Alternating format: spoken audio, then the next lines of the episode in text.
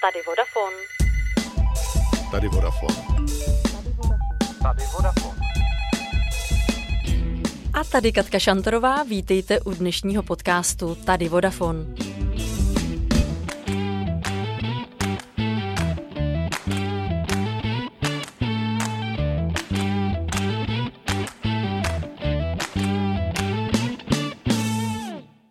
Mobilní telefon najdeme už prakticky ve všech domácnostech v Česku. V naší zemi je dokonce více aktivních SIM karet než obyvatel. Kolik z nich je v síti Vodafonu? Jaké konkrétní modely telefonů používají naši zákazníci a jaký podíl tvoří chytré nebo 5G telefony, mi v dnešní epizodě poví Jakub Králík, manažer portfolia koncových zařízení Vodafonu. Ahoj Kubo, vítám tě v našem podcastu. Ahoj Katko, hezké odpoledne a moc děkuji za pozvání.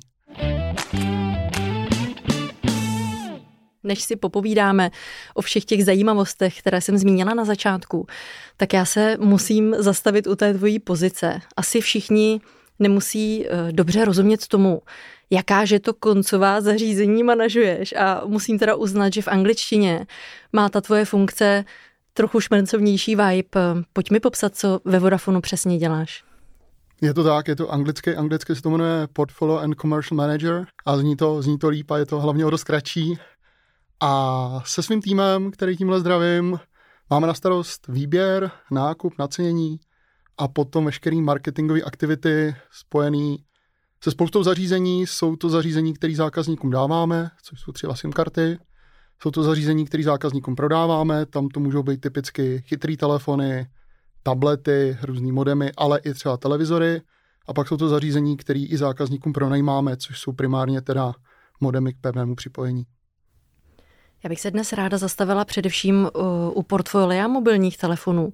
A protože je máš ve firmě na starosti, tak by se mi líbilo, kdybychom zmínili, jak to vlastně z mobily všechno začalo. A možná bychom si tady mohli tak trochu spolu zavzpomínat, protože oba jsme v telekomunikacích už opravdu dlouho. Já asi 17 let a ty dokonce 20? Je to tak. 20 let. Rok. Takže si myslím, že už si taky leco zpamatujeme. Kdy byl tedy Kubo představen první mobilní telefon?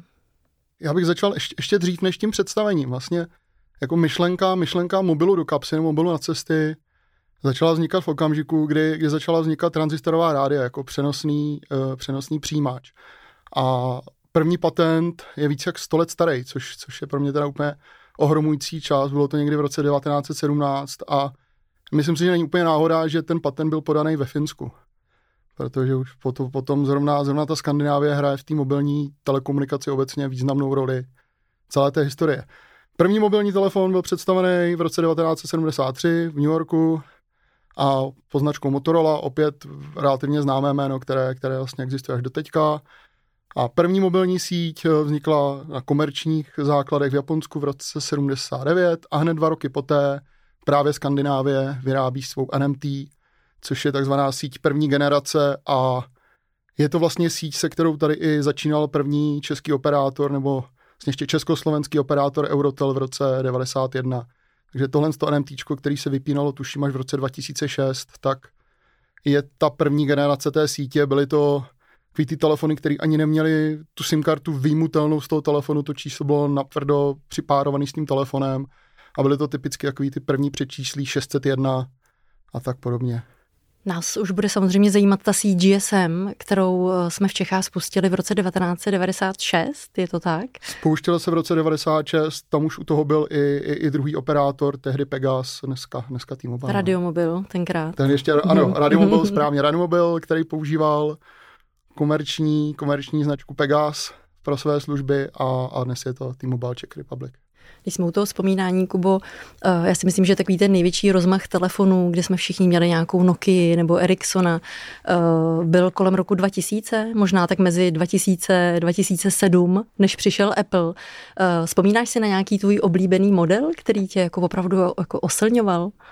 Asi, asi, asi nejvíc, jako, jako spoustu lidí tehdy, to byla, byla Nokia 3310, která teda kromě, kromě hada měla i, i hru ne, jak se to přesně jmenovalo, Space Attack nebo něco takového, byla tam taková ta raketka, jak, jak střílala, střílala mimozemšťany a stálo to, já nevím, asi 10 tisíc, byla to hrozná raketa, ale, ale prostě měl jsem ji, měl jsem ji hrozně dlouho a, a ta mi utkvěla v paměti asi úplně nejvíc z těch, z těch začátečních telefonů. Úplně první telefon jsem měl nějaký Alcatel One Touch Max, tuším, Vím, že byl modrý, to už si jako hodně matně pamatuju a pak, pak nastoupila éra Nokia v mém případě a pak už se mi to začalo pod rukama míchat. No. Já už jsem měla první telefon opravdu hned v tom roce 96-97, ale uh, to byl snad signál jenom v Brně a v Praze, takže to bylo opravdu taková statusová záležitost asi spíš. Ale uh, když si vzpomenu na svůj nejmilejší telefon, tak to byla Nokia 6310, pamatuješ si na ní? Pamatuju se na ní, překvapivě jsem nikdy neměl. Vždycky šla tak nějak kolem mě, vždycky jsem měl něco jiného, ale samozřejmě spousta kolegů z okolí a i v okamžiku, kdy už potom jsem nakukoval víc do těch telekomunikacích, tak to byl další ikonický a legendární telefon, který potom zažil spoustu remakeů a, a redesignu. No. Já jsem v tu dobu dělala obchodníka v Eurotelu mm-hmm. a my jako obchodníci jsme je měli jako takovou vlastně jako výkladní, výkladní wow. skříň, takže to mě bavilo moc. Pojďme se ale podívat do naší sítě. Mm-hmm. Kubo, ty máš eh, skvělý přehled o tom, jak to v naší síti vypadá. Pojďme si říct, kolik tedy těch SIM karet, eh, aktivních SIM karet je v naší síti? Tak já, já, mám, já mám data z letošního srpna, což, což je velice, velice čerstvé a děkuji kolegům ze sítě za, za poskytnutí těchto statistik. A dostali jsme se přes 4 miliony aktivních SIM karet, což, což, což je teda obrovský číslo. A asi nebude překvapení, že cca 3,5 milionu z toho jsou telefony. No, máme tam i ostatní zařízení, která používají SIM karty. Dneska jsou to různé modemy, samozřejmě tablety, různé M2M moduly, ale i chytrá auta, která v sobě dnes už mají většinou eSIMku a, a používají tu konektivitu, ale drtivá většina toho portfolia jsou právě, právě ty telefony, to znamená 3,5 milionu telefonů a z toho 3 až 4 milionů zhruba jsou smartfony, takže dnes naprosto dominantní kategorie v naší sítě. Vy s vaším týmem sledujete, jaké značky vlastně naši zákazníci nejvíce využívají. Pojďme tedy odhalit nějaký, nějakou tabulku nebo nějaký top ten těch nejoblíbenějších modelů. Tak já začnu nejdřív těma značkama a tam to asi nebude velký překvapení pro někoho, kdo, kdo trochu sleduje ten trh. Ta první trojice je samozřejmě Samsung, Apple a Xiaomi. To není úplně žádný překvapení. A když se bavíme o modelech, tam první příčku relativně suverénně obsadil Apple. Apple se svými iPhony a stop pěti zařízení v našich síti jsou čtyři iPhony, stop deseti zařízení je tu potom pět iPhoneů a druhé místo, co se týče uh, četnosti a co se týče zastoupení, je Xiaomi, třetí místo Samsung, takže opět ty tři velké značky na stupních vítězů. Možná tam, Katko, jestli by si stypla, který by mohl být ten úplně nejvíc používaný iPhone naší sítě. No já jsem, Kubo, tu prezentaci viděla, takže to pro mě není úplně velký překvapení, ale mám k tomu takovou hezkou historku. Eh, přišla jsem domů a ptala jsem se eh, svých dětí, mám téměř 15-letou dceru, jestli by si typili, který ten telefon je opravdu na tom prvním místě a ona úplně bez přemýšlení eh, řekla, že je to iPhone 11. A ono je to tak. Je to tak, je to tak. A musím říct, že mě to jako překvapilo, protože já bych si to netypla.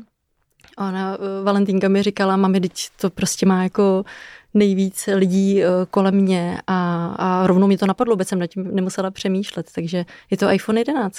Je to iPhone 11, který vlastně až doteď je v aktivním prodeji, takže už eh, po třech generacích dál stále, stále žije a v své době opravdu oslovil velkou část uživatelů starších iPhoneů a podařilo se mu natáhnout těch lidí nejvíc na sebe. Jenom pro informaci, teda na druhém místě Apple iPhone zase SE z roku 2020 a třetí místo pro změnu iPhone, tentokrát sedmička. Kubo, vy kromě toho, že zjišťujete, které telefony naši zákazníci nejvíce využívají, tak sledujete i třeba jiné zajímavosti. Který telefon je třeba jenom jeden jediný kus v naší síti, anebo třeba ten nejstarší model, jak to tedy je? Je to tak, že samozřejmě kromě toho začátku se díváme i na ten, i ten samotný konec. Tam je to občas velice zajímavý pohled. V srpnu jsme měli uh, 10 telefonů nebo 10 modelů telefonů, který dohromady představovali 14 kusů. To znamená, některý byl jenom jednou, některý byl v té síti dvakrát. Ale jsou to ty opravdu nejméně vyskytující se kusy a z nich jenom tak pro zajímavost úplně nejstarší s datem uvedení na trh někdy v polovině roku 1996, což je teda 26 let, to ještě žádný, žádný Oscar, žádný Vodafone neexistoval. Tak tím úplně nejstarším téhle skupiny byl Sony Ericsson GH688. Takže to, to, to, to mě zarazilo, že takhle starý zařízení může ještě fungovat, může interagovat s naší sítí a nevím, jak moc aktivně ho někdo používá, ale minimálně v měsíci srpnu byl tenhle ten telefon zapnutý s fungující SIM kartou, která se nějakým způsobem dopinkla na naši základnovou stanici. Tak to mi třeba přijde hodně zajímavé, takže jestli nás někdo slyší, kdo tento telefon používá, tak ať se nám určitě ozve. Zdravíme ze studia. Zdravíme. Když jsme u těch značek, zatím tady zazněly asi tři, čtyři brandy. Jaké další značky v dnešní době vlastně frčí? Ty první tři jsou jasný, ty už jsme to několikrát opakovali, čili je to Samsung, Apple, Xiaomi. A čtvrtý místo aktuálně drží značka Realme, což je relativně nová značka. Přišla na český trh, bude to tak rok a půl, cca, možná už dva roky teďka. Na pátém místě Vivo, další česká značka.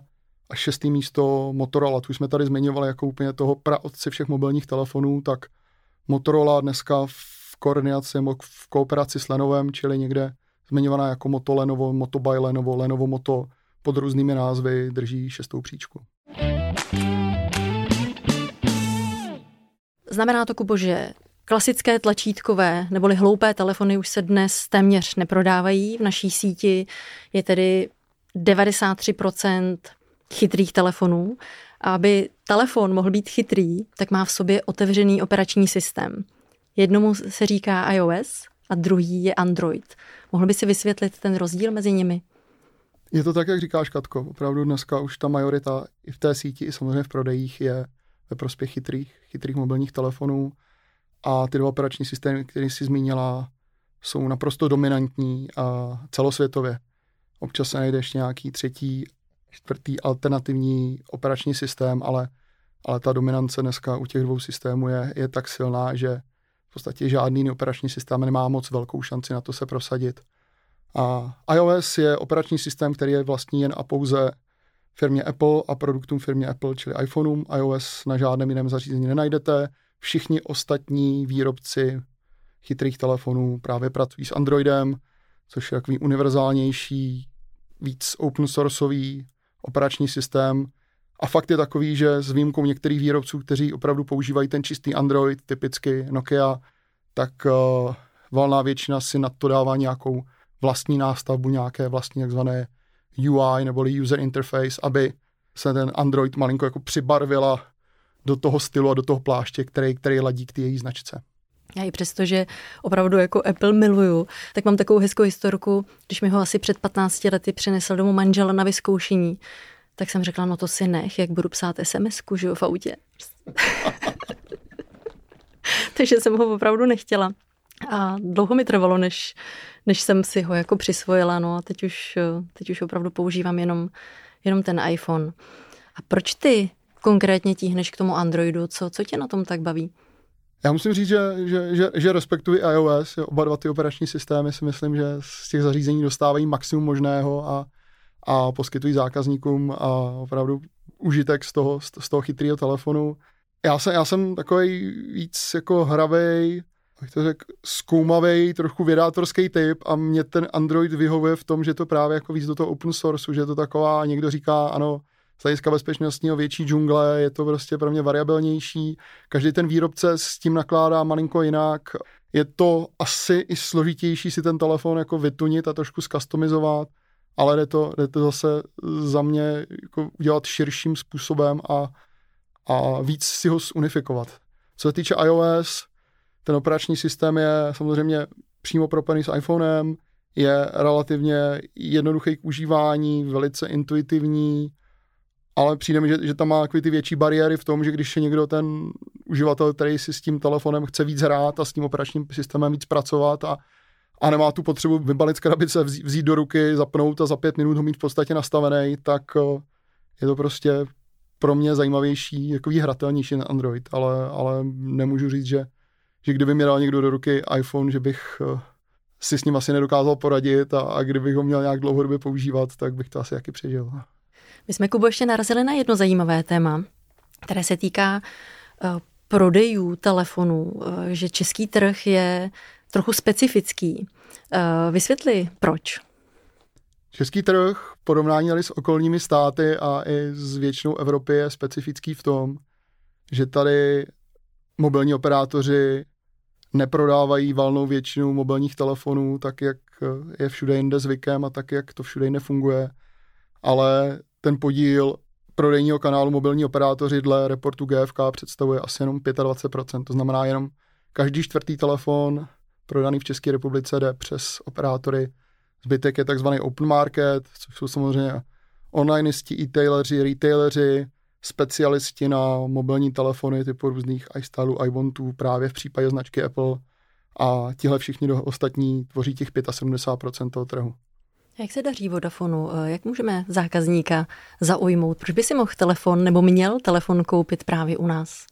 Tak já bych řekl, že Vodafonu se daří tak jako střídavě, jasně, oblačně, to, co se nám daří a na to jsem hrozně rád, daří se nám prodávat dražší telefony, což pro mě znamená, že ten zákazník si kupuje kvalitnější zařízení, ze kterého má jako větší ten prožitek. Samozřejmě je to tažený i tím, že se nám daří prodávat líp právě značku Apple, ať už v porovnání s ostatními operátory, tak i v porovnání s celkovým trhem.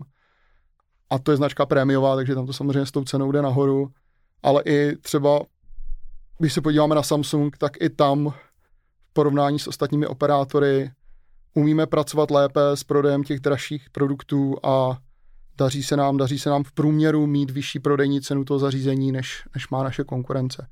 Takže za to jsem hodně rád. Určitě tomu pomáhá to, že máme tu možnost kombinovat eh, dotace a splátkování, takže opravdu jsme schopní v podstatě zákazníkům nabídnout výrazně nižší počáteční investici do toho dražšího zařízení a i část té ceny rozložit potom v čase po dobu trváního kontraktu s námi a přijde mi podle toho, jak se, jak se v těch prodejích daří, že opravdu i naše prodejní kanály tyto nástroje účinně používají.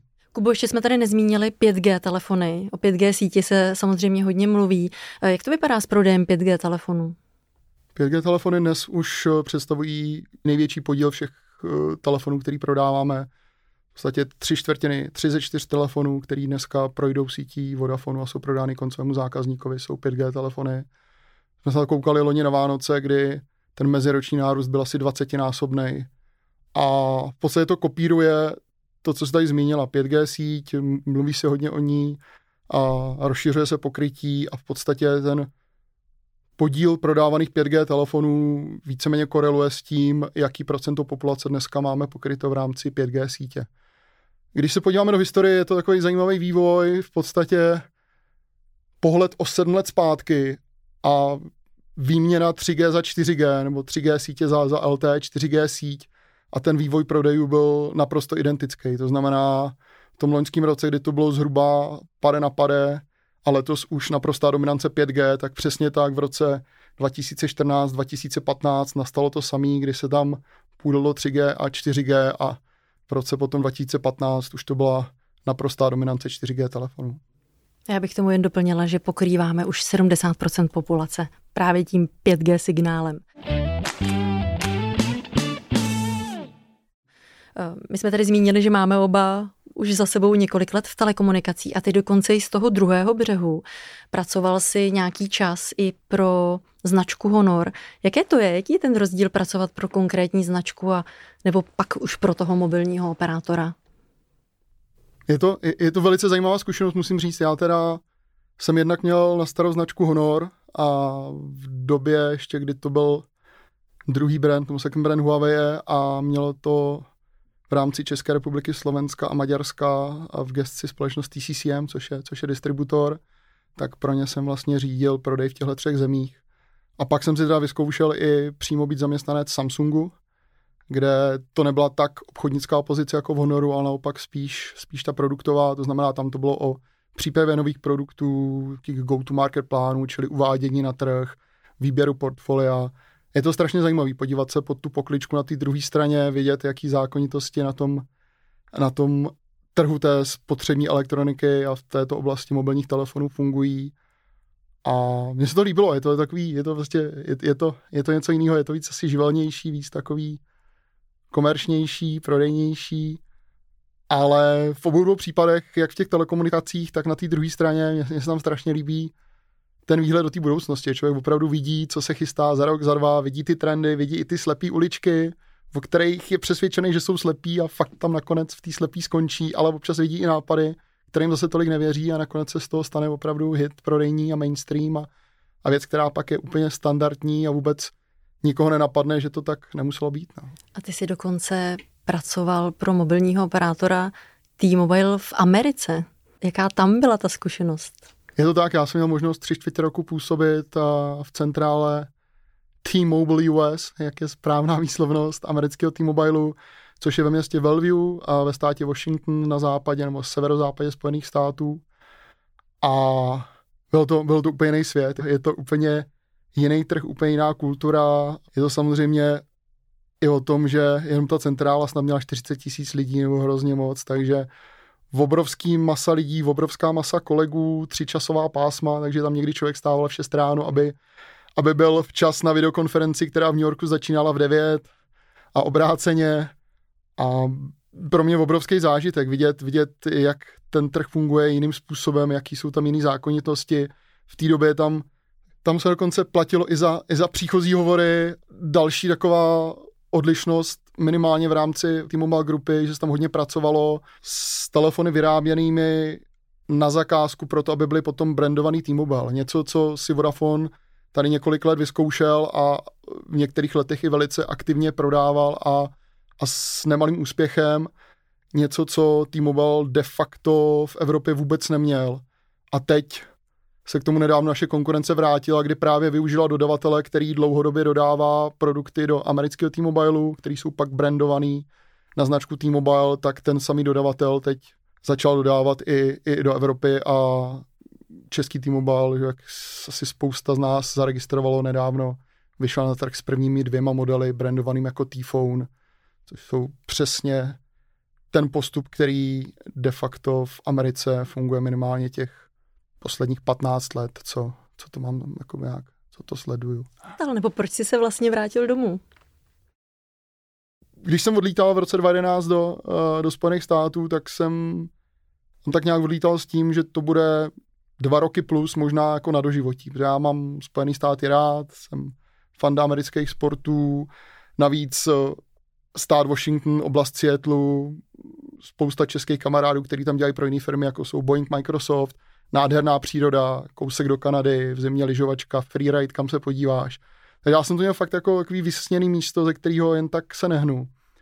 A fakt je, že existovala vlastně jenom jediná pozice v rámci českého týmu mobilu, kvůli který jsem byl ochoten a připraven se vrátit. No a ta pozice se, co čert nechtěl, uvolnila. Takže já jsem absolvoval výběrový řízení takhle distančně z, z Ameriky a, a uspěl jsem. A byla to právě pozice člověka, který se stará o ta koncová zařízení a to je vlastně to, co od toho roku 2012, když jsem se kvůli tomu vracel do českého T-Mobileu, se mě drží až teď, to znamená letos slavím desátý výročí, co se týče hardwareu a koncových zařízení a jak už si tady na začátku zmínila, 20. výročí, co se týče mého působení v telekomunikacích. Takže dvě taková krásná jubilea. A ve Vodafonu si jak dlouho? Tuhle sobotu 15. října jsem oslavil čtyři roky ve Vodafonu. Ty jsi Kubo zmínil, že máš rád americké sporty. A já o tobě vím, že hraješ americký fotbal. Škoda, že nás tady teď posluchači nevidí, protože tady ve studiu se mnou sedí dvoumetrový chlap, má 127 kilo, ale cítím se velmi bezpečně, protože je po operaci kolene a má vedle sebe berle. Ale pojďme k tomu fotbalu něco říct, protože ty ho hraješ opravdu velmi aktivně a dokonce si hrál i v německé lize je to tak, není asi američtější sport než, než americký fotbal, který dokonce si to v Čechách donesli do toho názvu, aby se odlišil od toho klasického evropského fotbalu. A hraju to, hraju to přes 20 let. Stejně jako s používáním prvního mobilního telefonu jsem s tím začal ještě v minulém tisíciletí, což, což zní hrozně. a, a jsem překvapený, že jsem v tom sportu tak dlouho vydržel, protože to není úplně nejjemnější záležitost a hrozně mě baví. Je to, je to, je to prostě taková životní, životní láska a obrovský zážitek a já jsem díky tomu poznal neskutečné množství skvělých lidí, procestoval Evropu, zahrál jsem si ve dvou nejlepších evropských ligách, ať už to byla ta tebou zmiňovaná německá nebo potom rakouská liga a měl jsem tu čest reprezentovat Českou republiku a takže být tam nastoupený a slyšet hrát tu hymnu je, je opravdu zážitek, který bych přál úplně každému sportovci.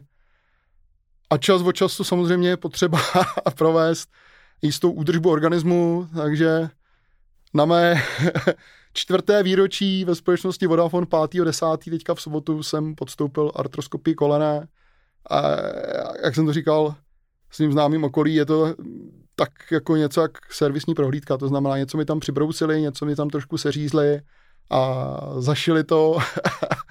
a včera jsem se viděl s panem doktorem na poperačním uh, nějaký konzultaci, tak říkal, že už viděl jako hezčí kolena zevnitř, že jako zvenku super, vevnitř už taková legrace není, ale Shodli jsme se, že ještě nějaký ten rok to na ten fotbal bude, tak se moc těším na příští sezónu a, a uvidíme, jestli, jestli, jestli budu hrát za Vysočina Gladiators, což je tým, který jsem teďka poslední dva roky reprezentoval, nebo se třeba vrátím ještě na poslední štaci do Německa, jako Michael Jordan v Last Dance, že bych si dal ještě post, pořa, poslední pořádnou sezonu v německé GFL a, a pak už asi ty kopačky pověsil na ten pověstný hřebík. No. Kubo, já vždycky ve svých podcastech ještě na konci pokládám svým hostům takových pět rychlých osobních otázek, tak já bych rovnou na ten americký fotbal navázala. A první otázka na tebe je, pojďme posluchačům vysvětlit rozdíl mezi americkým fotbalem a rugby.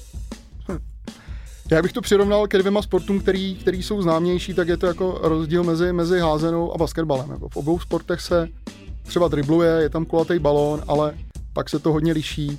Tady to je něco podobného. To znamená, je tam jistá podoba toho, že to je kontaktní sport, že ten míč má ten břetenovitý tvar, ale jinak, eh, co se týče pravidel, počtu hráčů na hřišti, bodování, všeho jsou to úplně odlišné sporty. Je fakt, že americký fotbal vznikl z rugby někdy na přelomu 19. a 20. století, takže rugby byl ten předchůdce zase, jak je známo, tak rugby vzniklo z klasického fotbalu, když tam nějaký ten fanoušek ho napadlo popadnout míč uprostřed fotbalového zápasu a běhat s ním po hřišti právě v univerzitním městě rugby, takže de facto ten americký fotbal vlastně tou genezí vznikl zase z toho klasického evropského fotbalu, který je snad praotec všech sportů. No.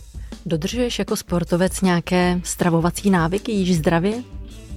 Ne ze 100%, ale postupem času se nějak k tomu dostávám takovou jakoby přirozenou cestou a že už cítím, cítím, jak už prostě hraju nějaký ten rok a nejsem úplně nejmladší, že prostě nějaká kombinace stravy mi nedělá úplně dobře ani před zápasem, ani po zápase, takže postupně se dostávám k tomu, že žiju zdravý a zdravý, ale začátky fotbalové kariéry to bylo klasické prostě pici, burgery a všechno, co se do člověka vešlo. Výhoda toho sportu je, že je poměrně jako výbušný a, a spaluje se přitom docela dost kalorií, takže tam člověk mohl sníst cokoliv a a věděl, že toto tělo jako velice rychle vstřebá. No.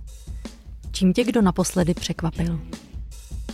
Asi ty, když jsme pozvala tady do tohohle podcastu. Jako, to, bylo, to bylo to bylo vlastně nej, nej, nej, nejčerstvější překvapení, který jsem zažil.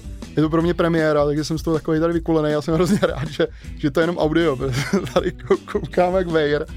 A měl jsem z toho docela, jako, docela, docela nervy, ale super skvělá tady průvodkyně tím pořadem, takže já jsem moc rád za to, že, že jsi mě sem pozvala a, a nakonec si to tady užívám víc, než jsem si myslel, že budu.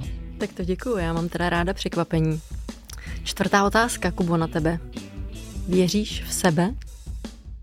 Jo, věřím. Bez toho by to nešlo. Ani ten sport, ani ta práce, nic. Jaký je tvůj nejsilnější zážitek spojený se sportem? Vlastně mám dva takové zážitky. První byl, a oba, oba teda jsou paradoxně z Německa, kde já jsem odcházel po nějakých skoro 20 letech tady odehraných za český týmy, ať už český nebo rakouský lize.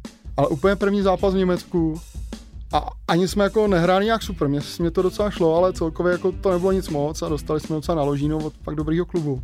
Ale po zápase a už jsem tak jako klasicky vytrácel do té šatny a najednou mi začali zastavovat jako fanoušci a to bylo tamhle fotka, tamhle podpis, tamhle rozhovor a já jsem na tom hřišti pak asi zůstal ještě další hodinu a mně se potom po, v tomhle okamžiku potom jediným zápasem v Německu podařilo jako rozdat víc rozhovorů, asi autogramů a, a být víckrát vyfocený než za tu celou předchozí kariéru. Takže to bylo takový pro mě, jsem zjistil, že opravdu se mi v tom klubu bude líbit a že se budu těšit na ty zápasy a že, že fakt za sebe dám maximum, protože uh, je to teda tým Ingolstadt Dukes a mají skvělý diváky, mají skvělý diváky a ať už jako aktivní hráč, tak potom i poté, co jsem z důvodu covidu nemohl hrát v Německu, nebo ty ligy nějak moc úplně dobře nefungovaly a nešlo to přes hranice, tak kdykoliv jsem se tam potom jenom zastavil a přišel se podívat na zápasy toho týmu, tak vždycky prostě se ke mně hrásilo hrozně moc lidí, což eh, je strašně super a, a, a je to úplně nepopsatelný zážitek a je to právě ten důvod, proč uvažuji o tom, že bych se tam ještě, ještě na tu příští sezónu, na ten jeden rok vydal. Je to samozřejmě spousta cestování, spousta času a dostáváte fakt naložení od těch nejlepších hráčů v Evropě a, a hodně to bolí. Ale kvůli těm divákům to je, to je taková jízda, že člověk, člověk úplně jako žasne a, a nevěří opravdu, jaký prostředí, jakou atmosféru může zažít. Jako, i, i v tomhle, řekněme, okrajovém sportu i na Německo, jo, protože pořád, ano, Německo má 8 lig a je to asi nejlepší tým, nebo nejlepší, mají nejlepší reprezentační tým v Evropě, ale pořád samozřejmě s těma velkýma sportama, jako je kopaná, jako je lední hokej, basket a další věci se to nedá srovnávat. No. Tak to bylo, to bylo něco teda, musím říct, že úplně jsem, jo, teďka a kdybych měl nějaký vlasy, tak se mi zježejí. To je opravdu, jak, jak, jaký to bylo silný. No. Kubo, já ti moc děkuji za všechny tvoje upřímné odpovědi. Jsem moc ráda, že zrovna ty jsi byl mým hostem, uh, protože opravdu máš jako krásnou energii a přeju tě, ať si ti daří, ať si ti tyhle sny, o kterých jsi tady mluvil, splní. Bylo to tady super, rád jsem tady pobyl a přeju ještě zajímavější a, a lepší hosty do dalších podcastů a určitě se budu těšit na ten další, který, který vyprodukuješ. No. Díky moc a vám všem ostatním díky, že jste poslouchali a ať se vám daří.